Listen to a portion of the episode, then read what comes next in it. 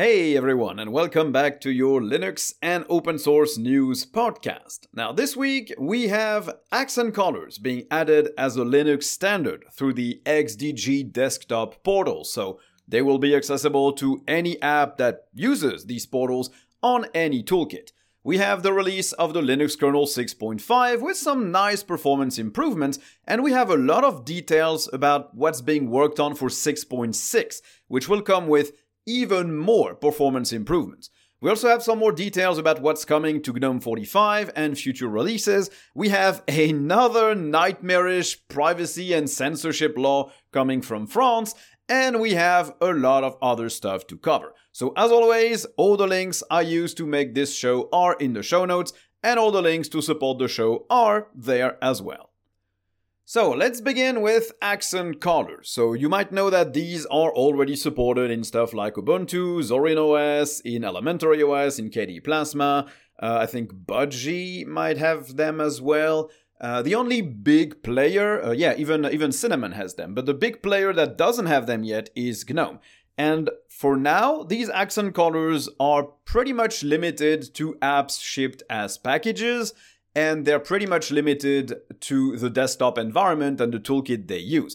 But probably not for long, because accent colors have been added as a standard uh, to the X D G set of portals, uh, namely the X D G desktop portal. So if you don't really know what portals are, they're basically methods for applications uh, that are sandboxed, for example, Flatpak apps, to interact with various system components, like for example, opening a file picker without giving the application complete access to your file system. And so the X D G desktop portal basically handles all of this, but for interaction with your desktop. And so accent colors are now part of this set of portals. Uh, they will be available to every app that uses them, and specifically Flatpak applications. So the way this will work is that uh, when you set an accent color in your desktop environment, this will also set an R G B value for this accent color as a new key. And that key is made available to any application through the portals, so they can now respect the system setting if they choose to do so. If no value is set, the app will just use either its default color or the default accent color for the toolkit they use.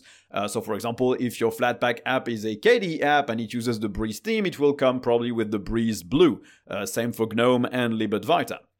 Now, for now, it doesn't look like this has been implemented by any specific desktop environment because, well, it's kind of brand new. But since the merge request and its inclusion in the portals was acknowledged by GNOME, by Budgie, by K D E, even by Cosmic and Elementary O S, I'm pretty sure we will all see all of this happening pretty soon in our desktops. Uh, probably since GNOME generally doesn't implement stuff that isn't related to a specific uh, either free desktop or X D G portal standard, they probably were waiting for this to add accent colors uh, to, to GNOME, so maybe we'll see them coming now.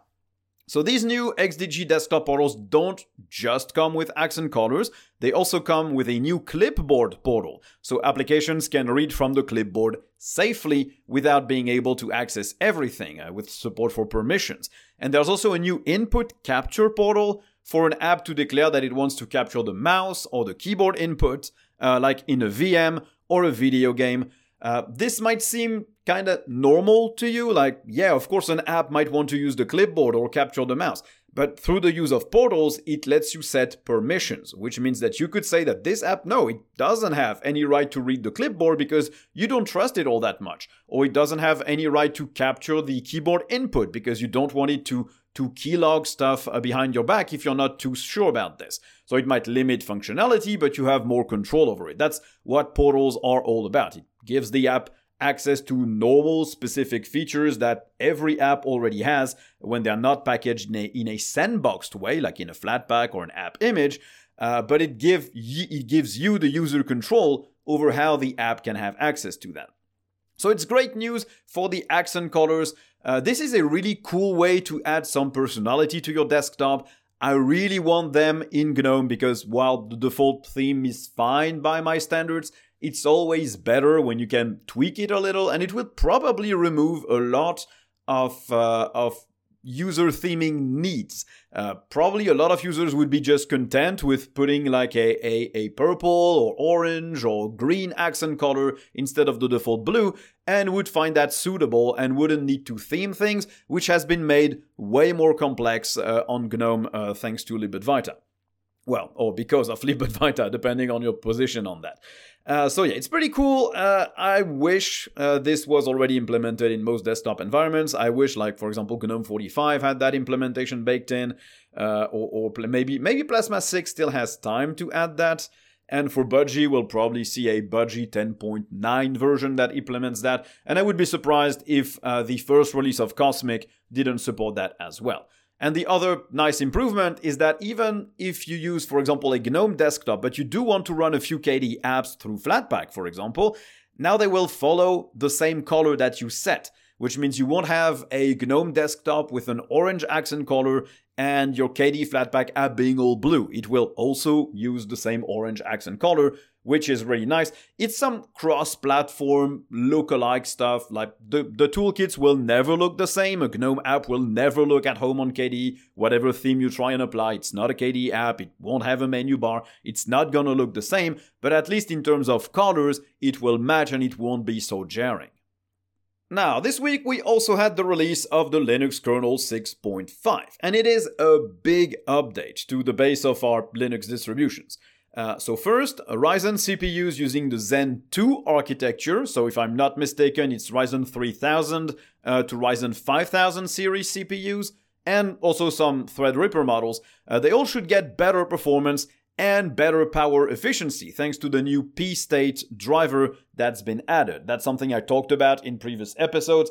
It basically lets your kernel and your system handle uh, the state of uh, idle and, and like turning the power of various cores uh, to the minimum more often and, and just aligning this better with the use of your computer. This was already doable before six point five, but you had to add a, a flag to the kernel, a kernel parameter. Now you won't need to, it's enabled by default, it's stable enough. And so you should see better battery life on, uh, on Ryzen C P Us on your laptops, and also better performance for intensive workloads.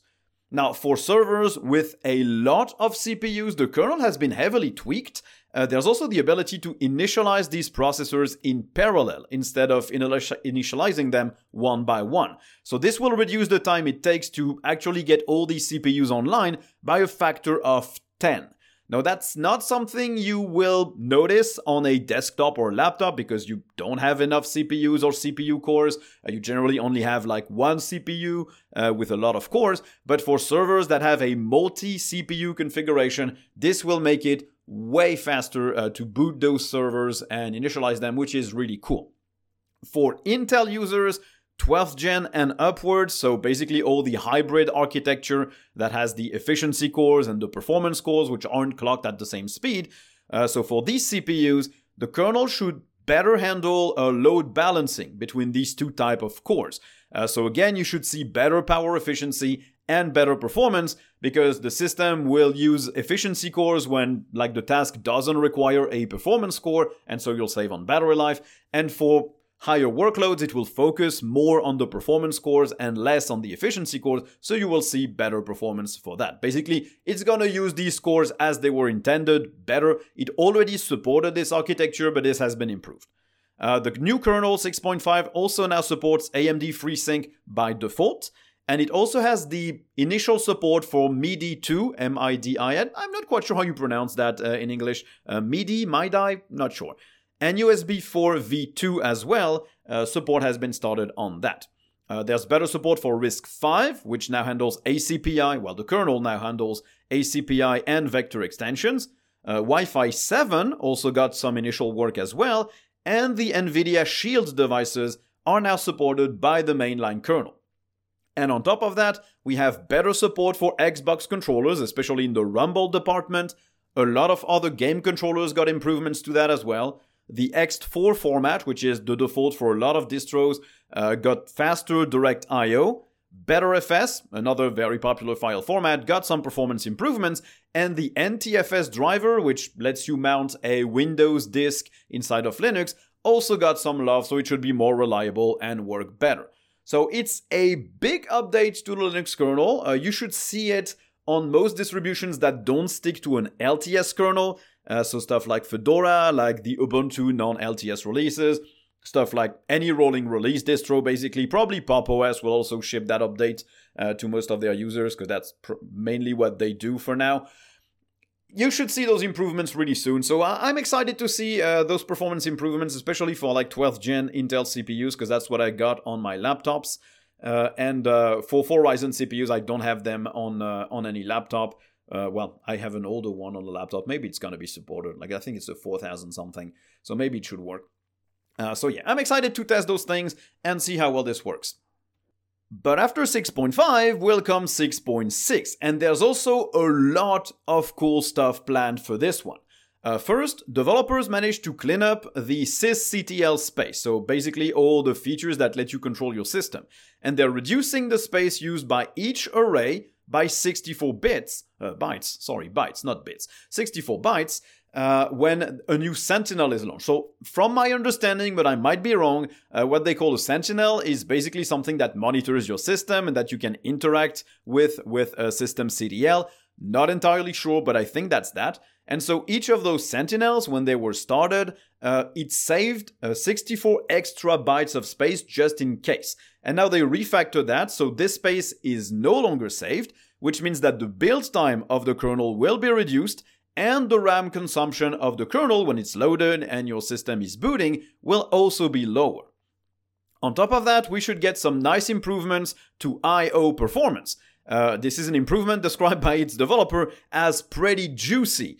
And, and pretty juicy does look indeed, because it seems like it's like from five, from four point five percent faster up to thirty-seven percent faster, uh, depending on the type of I O operation. So depending on if you move a lot of small files or one big file at a time. So this will definitely speed up all the operations, manipulating, reading disk or writing to disk, which is really good. A new scheduler will also make its way to the kernel as well. It should bring back cluster scheduling for Intel hybrid C P U. So again, another improvement to twelfth gen and higher uh, with efficiency cores and performance cores. And they say that the new scheduler should generally improve the majority of workloads for most people. They are also warning that we could see some performance regressions, which they are committed to fix as soon as they're identified. Obviously, when you change the entire way your system handles your various C P U cores and attributes certain processes to certain cores, obviously, you might improve some workflows and break some others because, well, there are plenty of workflows. Some that use a lot of cores, but benefit from using a lot of cores, but at lower frequencies. Some that need all the cores at the max frequency. Some that will perform better on just one core at, at high frequency. It's very variable. Uh, and this also factors in like the power consumption and, and the thermals. So it's a tricky thing to pull off. So obviously some workflows might be impacted negatively, but it should still, if we believe the developers, which I do, uh, it should still be a major improvement for mo- most people. Now, the kernel six point six should also introduce A M D Dynamic Boost, plus a manager for virtual addresses for G P Us, which should improve Vulkan support, uh, especially for gaming, and some more control over Intel graphics that could yield up to fifteen percent better performance. And finally, the kernel six point six will also have additional protections against the weird behaviors that NVIDIA implemented uh, in their proprietary drivers. Uh, the NVIDIA drivers, as you know, are proprietary, and they do some weird stuff to be able to use G P L-only symbols in their drivers, even though these drivers are not provided under the G P L, and so they should not use G P L-only code, because if they do, they sort of break the G P L. Uh, so the kernel will now be raising additional protections against that, which might mean that NVIDIA proprietary drivers won't work well on newer versions of the kernel until NVIDIA figures out a way to either do their own thing or break those protections again. Uh, we'll have to see. So maybe six point six will not be an update NVIDIA users want to apply immediately. The last time those protections were put in place, I think it was a year and a half or two years ago, uh, NVIDIA actively uh, recommended that people do not use uh, the most recent kernels until they had actually figured out a way to bypass that. So we might be in a similar situation there. And we also already have some details about what might come to six point seven, uh, especially better overclocking support for A M D G P Us. Uh, A M D is developing some new interfaces for overdrive, which is the name they give to the system features that let you overclock their G P Us, and it will let people develop tools, which are graphical or otherwise, to overclock their A M D G P Us.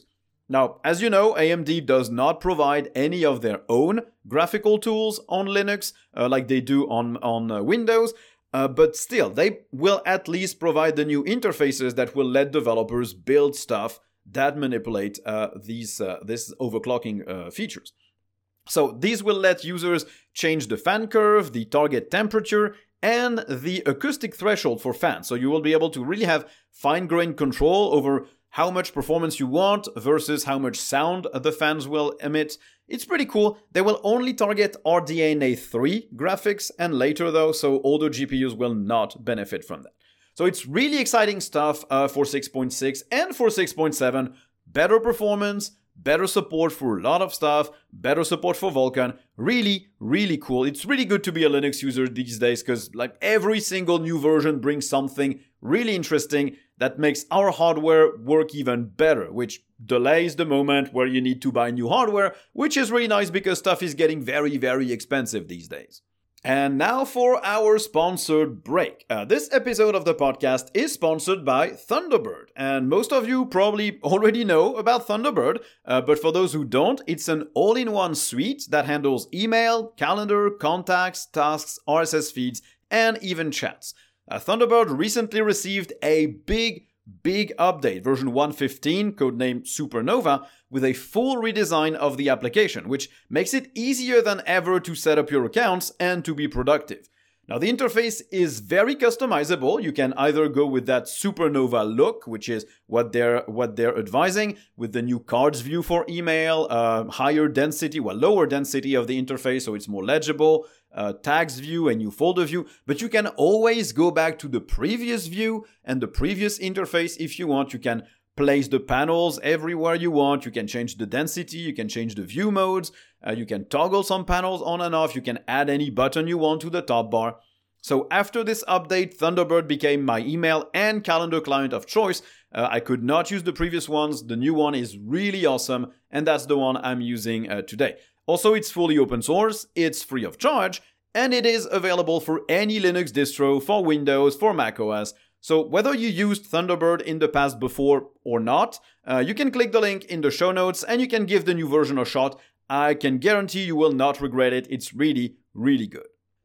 Okay, now we also have some more details about changes coming to GNOME. Uh, first, in GNOME forty-five, Nautilus, the file manager, will get a new look with a better looking sidebar, the Places sidebar, where you have your bookmarks, your connected disk drives, uh, your C Ds or D V Ds if you have that, your network storage, everything.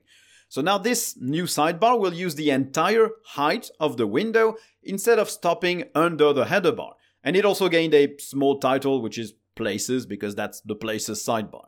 Uh, the various indicators for file transfers or when you extract archives will also live in the top of the sidebar now. Uh, before there were sandwiched between the search button and, and the various menus or view controls, uh, which made it a little harder to look, uh, well, to look for. You you could see it because it was pulsating, so you knew it was there. But if you missed that little pulse initially, you might be wondering where your, your file operation dialog was. So now it's going to be separated in the Places sidebar, which sort of makes sense, I guess. I think it does look better, but it doesn't look like you're gaining extra height on your sidebar because the title basically uses the same space as the header bar did. Uh, and it also reduces the available space for the breadcrumbs and path bar because that sidebar eats a little bit of the header bar space that you had previously. So the, the forward and back button are now moved to the right of the sidebar instead of being over it. Well, uh, yeah, atop of it. And so, yeah, it, it, I, th- I don't think it's super optimized in terms of U I because if you navigate very long file path, if you go deep into a file structure, a folder structure, then you're going to see less of your path unless you make the window bigger, which not sure it's such an interesting change. Like, yes, it does look nicer, but I'm not sure it helps with the U I and legibility. Uh, next, the settings will also receive some love, not in GNOME forty-five specifically though. Uh, they're going to fix a lot of U I consistency issues. They're going to port all the panels to the most recent GNOME Human Interface Guidelines, to the most recent Libadwaita widgets. Uh, some stuff will land in GNOME forty-five, the new privacy hub, for example, which basically just regroups a few options you already had, but that were disseminated throughout various panels. Uh, so you'll get the screen log, the location, the file history, the camera and mic permissions for applications, stuff like that. It's nice to have that in the same place instead of hunting uh, through every category. Uh, and in GNOME forty-six, the settings will land a new system hub as well, and a new network and internet panel, which should be big reworks uh, of the current U I. I'm not expecting necessarily more options, but at least it will be easier to parse at a glance and to use. Uh, so that's cool stuff if you like settings, which I do. I sometimes just open the settings app to look at the options I might have missed or stuff I could like experiment with, which admittedly that goes pretty quickly in GNOME because, well, it doesn't have that many options out of the box. But it's cool to see that they're still trying to work out this. And it's interesting as well, because if you look at K D E and GNOME, you're seeing that every release, basically, they're messing with the settings. Uh, K D E spends a lot of time reworking, re- retooling, updating their settings pages, and GNOME does the same. Like, virtually every release, there's a panel that changes uh, some options that are moved around. It's, it's like no desktop environment found a good way to present all their settings correctly and legibly uh, to users, which I find interesting because it's also the same on macOS and Windows if you think about it. Uh, like the Windows eight settings were changed for Windows ten. They were also changed for Windows eleven. On macOS, uh, the previous version introduced a new settings app, which is admittedly a lot worse than the previous one, and they're always messing around with where options are, how panels are placed, the icons. It's like no desktop or no operating system has found a good way to present all the system settings to the users, and I find that interesting. I don't have a, an answer to it, but I still think that it's really strange. Like, it's been a while since we've had settings for our operating systems. Why can't we just, like, find a good way to do it and, and stop messing with them? Now let's talk a little bit about France, uh, my country. Uh, in the series of My Country Sucks More and More Each Day, we now have a new internet censorship law called S R E N, uh, which is being fast-tracked uh, through France's uh, parliament. It's basically a way to regulate online content, but not through content providers, but directly through D N S resolvers and web browsers. And these actors would be mandated to block websites directly. So, for example, the French government could say, oh, you know what? Uh, we think Wikipedia is a tool for, for foreign propaganda, and so every web browser that wants to be distributed in France needs to block uh, Wikipedia. And so you can't even really bypass that yourself, because it's the web browser that is legally obligated to not display the website. So even if you use like a V P N or something, you're going to receive the website, and the web browser will know that, and it's going to block it. Uh, or even your D N S provider will say, nope, uh, you're not seeing that. So the D N S provider will probably be bypassed by the V P N because the D N S call you're making is for the V P N. Uh, so it might not know what you're doing, but the web browser will definitely know. Uh, it's going to load the U R L. So yeah, it's really bad. And obviously experts think it's a very slippery slope that could have a lot of impacts on privacy and a lot of impacts on freedom of expression, because any authoritarian government, which admittedly France's government is really turning into, uh, they could abuse this to prevent French citizens from accessing certain pieces of information, uh, of information, certain viewpoints, uh, certain opinions. And this would bypass most censorship evasion tools because the browser would just refuse to display the website. Now, Mozilla said that this was a huge problem, that they really do not want to conform to this law. They have an online petition that you can sign. I signed it myself. Uh, I would expect other browsers to follow suit as well. I don't see any web browser being like, oh yeah, we ship a normal version everywhere, but a really censored version in France because, yeah, we cave into that kind of demands. So they will probably want to block that, but I don't know if they have the strength to do it. Uh, in terms of privacy, it's also a problem because browsers could be pushed to collect more user data to be able to block those websites. And also, this bill is being fast-tracked uh, through an accelerated procedure. It's something that our current French government has been doing a lot for every reform or, or law that is very unpopular and that people would generally not accept. Uh, they will they will fast-track them using every single article in the Constitution, combining all of these tools to make like the Parliament have like a week to decide on this and vote on this. Uh, so they can submit a lot of amendments. They can really say, hey, we should discuss this in more depth. No, you don't have time. You have to vote on this right now. Uh, they also use certain tools to force a vote, saying, you know what, this is accepted. Parliament doesn't even get to vote. Uh, you can have a, a motion to dismiss our government, but since our parliament is so divided, they never go through. Uh, so they basically have a instant win button for every law they want to pass. It's really, really bad. It is another nightmare law that opens the door to very dangerous internet censorship. And as always, it comes from a, a good place. Uh, because yes, sure, you might want to block like super horrendous websites that carry complete misinformation or very dangerous uh, procedures like terrorist content or, or pornography, well, pedopornography and stuff like that. Yes, y- you need to be able to block these, but the problem is there are no locks in place that define uh, what can be on the blacklist for the government. So as soon as they decide that, hey, you know what, we don't like like uh, we we don't like uh, climate change uh, talk uh, very much. We don't think climate change is real. We want to block that. Or no, we don't want anybody to be able to have access to data related to abortions because we don't like that. Uh, we're gonna blacklist all of that. It's very dangerous if you don't have any checks in place. So it's a, it's a very very dangerous law. I am very tired uh, of the way my country is handling all these things. I really hope this gets blocked by a parliament, but I have very little hope that this will be a case. Uh, if you're French or if you're not French, uh, go to the Mozilla petition. Uh, I, I left a link to it in the show notes. Uh, and please sign it. I don't know if it's gonna do anything, because petitions rarely do, but it doesn't cost much. Well, at least if you think this law is bad, which you probably do. Okay, less scary news. Uh, now on the hardware side of things. Intel made a big announcement about their future chips uh, coming out next year. They say it will handle double the work for the same amount of power used. Uh, basically what they're saying is that these new chips will have two hundred forty percent better performance per watt than the current generation of chips, which is a huge leap forward. Now, the caveat is that we're talking about a data center chip, not a consumer chip. It's not like, uh, well, they're not called Core i fives, they're just called i five, i sevens, or i threes, or i nines. Uh, so it's not like these Core C P Us will get better overnight, but the data center chips will. And generally, improvements on these super high-powered, uh, brutally powerful chips tend to make their way into consumer products a bit later. Uh, so the new chips are called Sierra Forest, and they will not be a full-on replacement for the current offerings. They will basically have two ranges and two architectures. Uh, they have Granite Rapids, which is like the continuation of the current data center chips, focused on pure performance, uh, no matter the energy cost. And they will have the new Sierra Forest series, which are focused on energy efficiency.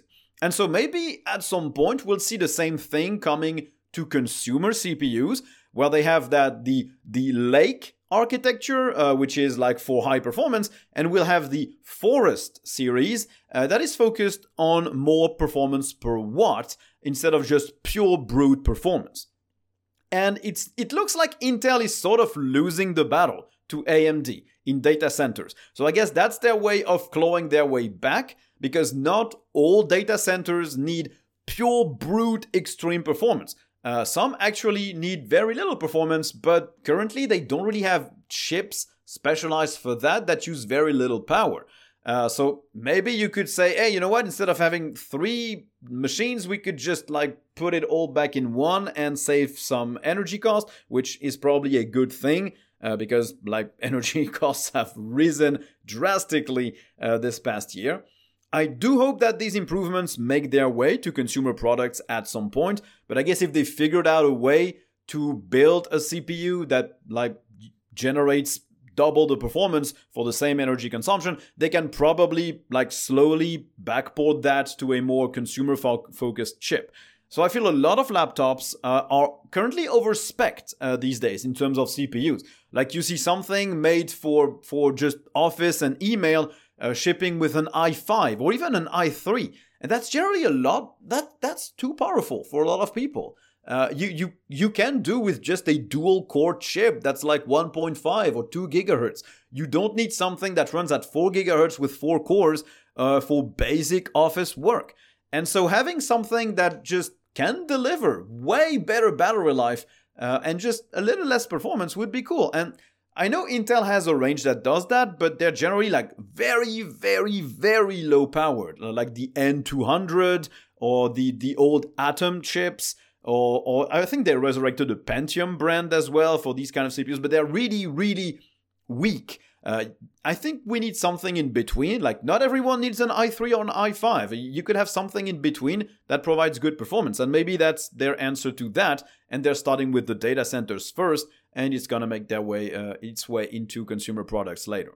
Now we have a small little item uh, about Flatpak. Uh, the packaging format now supports Wayland's Security Context Protocol. Uh, what this does is it allows any Wayland client to attach metadata to the connection it makes, uh, which means then the Wayland compositor can then restrict features that this sandboxed app has access to depending on that metadata. So basically a Wayland client could say, hey, you know what, these type of connections uh, to maybe, I don't know, these, these domains or these I Ps or, or connections using a specific protocol uh, should probably be blocked. And so if the app provides said metadata, Uh, Wayland could say, no, this this does not go through. So it allows sandbox apps basically to be more secure. So Flatpak apps will now be able to provide this metadata, and security policies will now be applied to them. It looks like Mutter, W L Roots, and Smithay already support all of this, which is nice. And so it just brings better security for Flatpaks, which are generally already more secure than our regular old packages. The sandbox isn't perfect. Uh, some people poke a lot of holes through the sandbox to have full system access, and they basically defeat the sandbox. But like, you still have some control over permissions and all, which you absolutely do not have with regular packaged apps. So it's nice to see that this uh, will be improved for internet connections as well. Now, we also have some interesting information about Alma Linux. Uh, they continue to tread their own path in terms of not being a Red Hat Enterprise Linux clone anymore. So you probably followed all this, like Red Hat restricted access to the source code used to build a specific version of Red Hat. You can still pick the right commits and packages from the CentOS stream repos, but it's a lot more work. And Alma Linux said, you know what, we don't want to do that. Uh, we're not going to be bug-to-bug, one-to-one compatible with Red Hat Enterprise Linux anymore. Uh, we're just going to be A B I compatible, which means that they're compatible with every app. But uh, they give themselves the freedom to fix various bugs and implement new stuff before Red Hat Enterprise Linux does it. Uh, so basically, by doing this, they sort of need to have the usual channels that Linux distros have access to. And so they added two new repositories, which are called Testing and Synergy. Now, the testing repo is relatively simple. It's for security updates that aren't yet approved by Red Hat, but that you could already get in Alma Linux beforehand if you want them without having to wait. Uh, it's basically the we are free to ship what we want now repo. Since they don't have to be bug for bug compatible, they can say, well, this security vulnerability or this little problem has been fixed upstream already, and so we're going to ship it to our customers without waiting for Red Hat uh, to actually include them in Red Hat Enterprise Linux, something that they could not have done if they wanted to be one-to-one compatible. They would have had to wait for Red Hat to ship this thing so they could ship it themselves. So it's an extra repo because some customers might want to stick as close to Red Hat Enterprise Linux as possible, and some customers might say, I'm using Alma Linux because I want like Red Hat but a little bit more up-to-date, and so they're gonna get that. And the second repo, the Synergy, Synergy, sorry, the Synergy repo uh, can contain any package that isn't in Red Hat Enterprise Linux or one of its E P E L repos. So from what I understand, E P E L is basically like the P P A system for Red Hat Enterprise Linux, but I think a little bit more official, like with more official support. Uh, so it's gonna be the same thing, but for Alma Linux, for packages that aren't in any of these repos. Uh, basically, the community can say, hey, we wish Alma Linux had a package for this app or this tool or, I don't know, anything, a library. And Alma Linux will say, okay, well, we can build this package and maintain it if someone is up to the task, and we'll include it in that Synergy repo. Uh, this will also, interestingly, be made available to other Red Hat Enterprise Linux compatible distros like Rocky Linux, Oracle Linux, or CentOS. Although whether they will want to make use of that is in uncertain because, as with all external repos, it might ship newer versions of libraries that are needed, which means that it might break the full one-to-one compatibility with Red Hat Enterprise Linux. So this remains to be seen. Uh, both of these repos, the testing and the Synergy ones, are already available. You can add them to Alma Linux eight or Alma Linux nine with just one command line. And you can also already add that Synergy repo to another Red Hat compatible distro as well if you want to. It's pretty cool stuff, and I think that that Synergy repo might end up being a very nice thing to extend the capabilities of many enterprise distros. If you're a pure, like, uh, I run my business on this, I don't want to take any chances, then probably you won't want it because, well, it's a community repo. Maybe you don't want to, to have that. That is basically unsupported.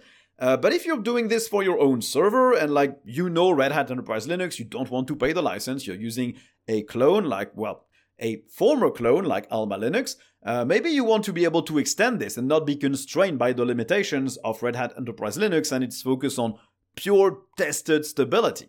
And so this Synergy repo will be probably very useful uh, for people who deploy servers to various smaller customers, smaller businesses, Uh, for, for specific applications or tools uh, to be made available. I think it has the potential to become pretty important in this part of the community.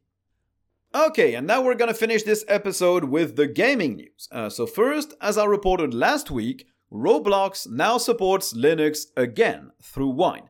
Uh, you could already do it, but through the beta channel, it wasn't well tested. You didn't really know if it might get your account banned or something. Probably not, but you didn't know. Uh, now it's in the stable channel as well. So you can run uh, the Roblox client through Wine or with Vinegar, which is apparently a wrapper developed specifically to package Wine and the Roblox launchers with the right versions and everything. Uh, so you can just play Roblox by just unpacking this thing and running it.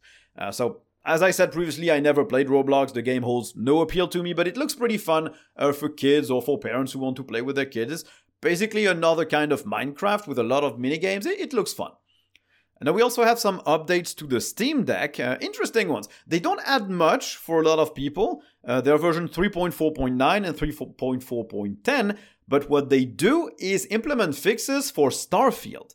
Uh, three point four point nine implements a fix for the G P U drivers to support Starfield, and three point four point ten also fixes another issue, which basically you had a black screen when you launched the game for the first time, when you launched Starfield for the first time, and you had to click through that thing uh, using the touchscreen to bypass it. So they fixed that in a new stable release. So when Starfield is actually out uh, in a few days, it will be playable on the Steam Deck. There's no guarantee on the performance because we don't really have any tests of that. Valve probably does, uh, but we don't. So we don't know if it's going to be like verified or playable, if you're going to have a stable thirty, forty, probably not sixty F P S, at which details. But it's good that, yeah, this game will be supported on release because if not, they would not have published uh, these kind of updates to SteamOS directly and not as fast uh, if there was a lot more work to do for the game to run. So pretty cool. I definitely intend uh, to pick up Starfield as soon as it releases. I will probably play it more on my SteamOS console, on my T V with a controller, but it could be fun to take it on the go in bed and keep playing with the same save game on the on the Steam Deck. So I hope it works well. Uh, we'll see when it releases. And also we'll see how much space it uses because I'm expecting like one hundred twenty gigs or something, uh, much like Baldur's Gate three. So we'll have to see. And finally, we also have improvements to Wayland support for Wine. Uh, the sixth part of that effort has now been submitted as a merge request to be included in Wine.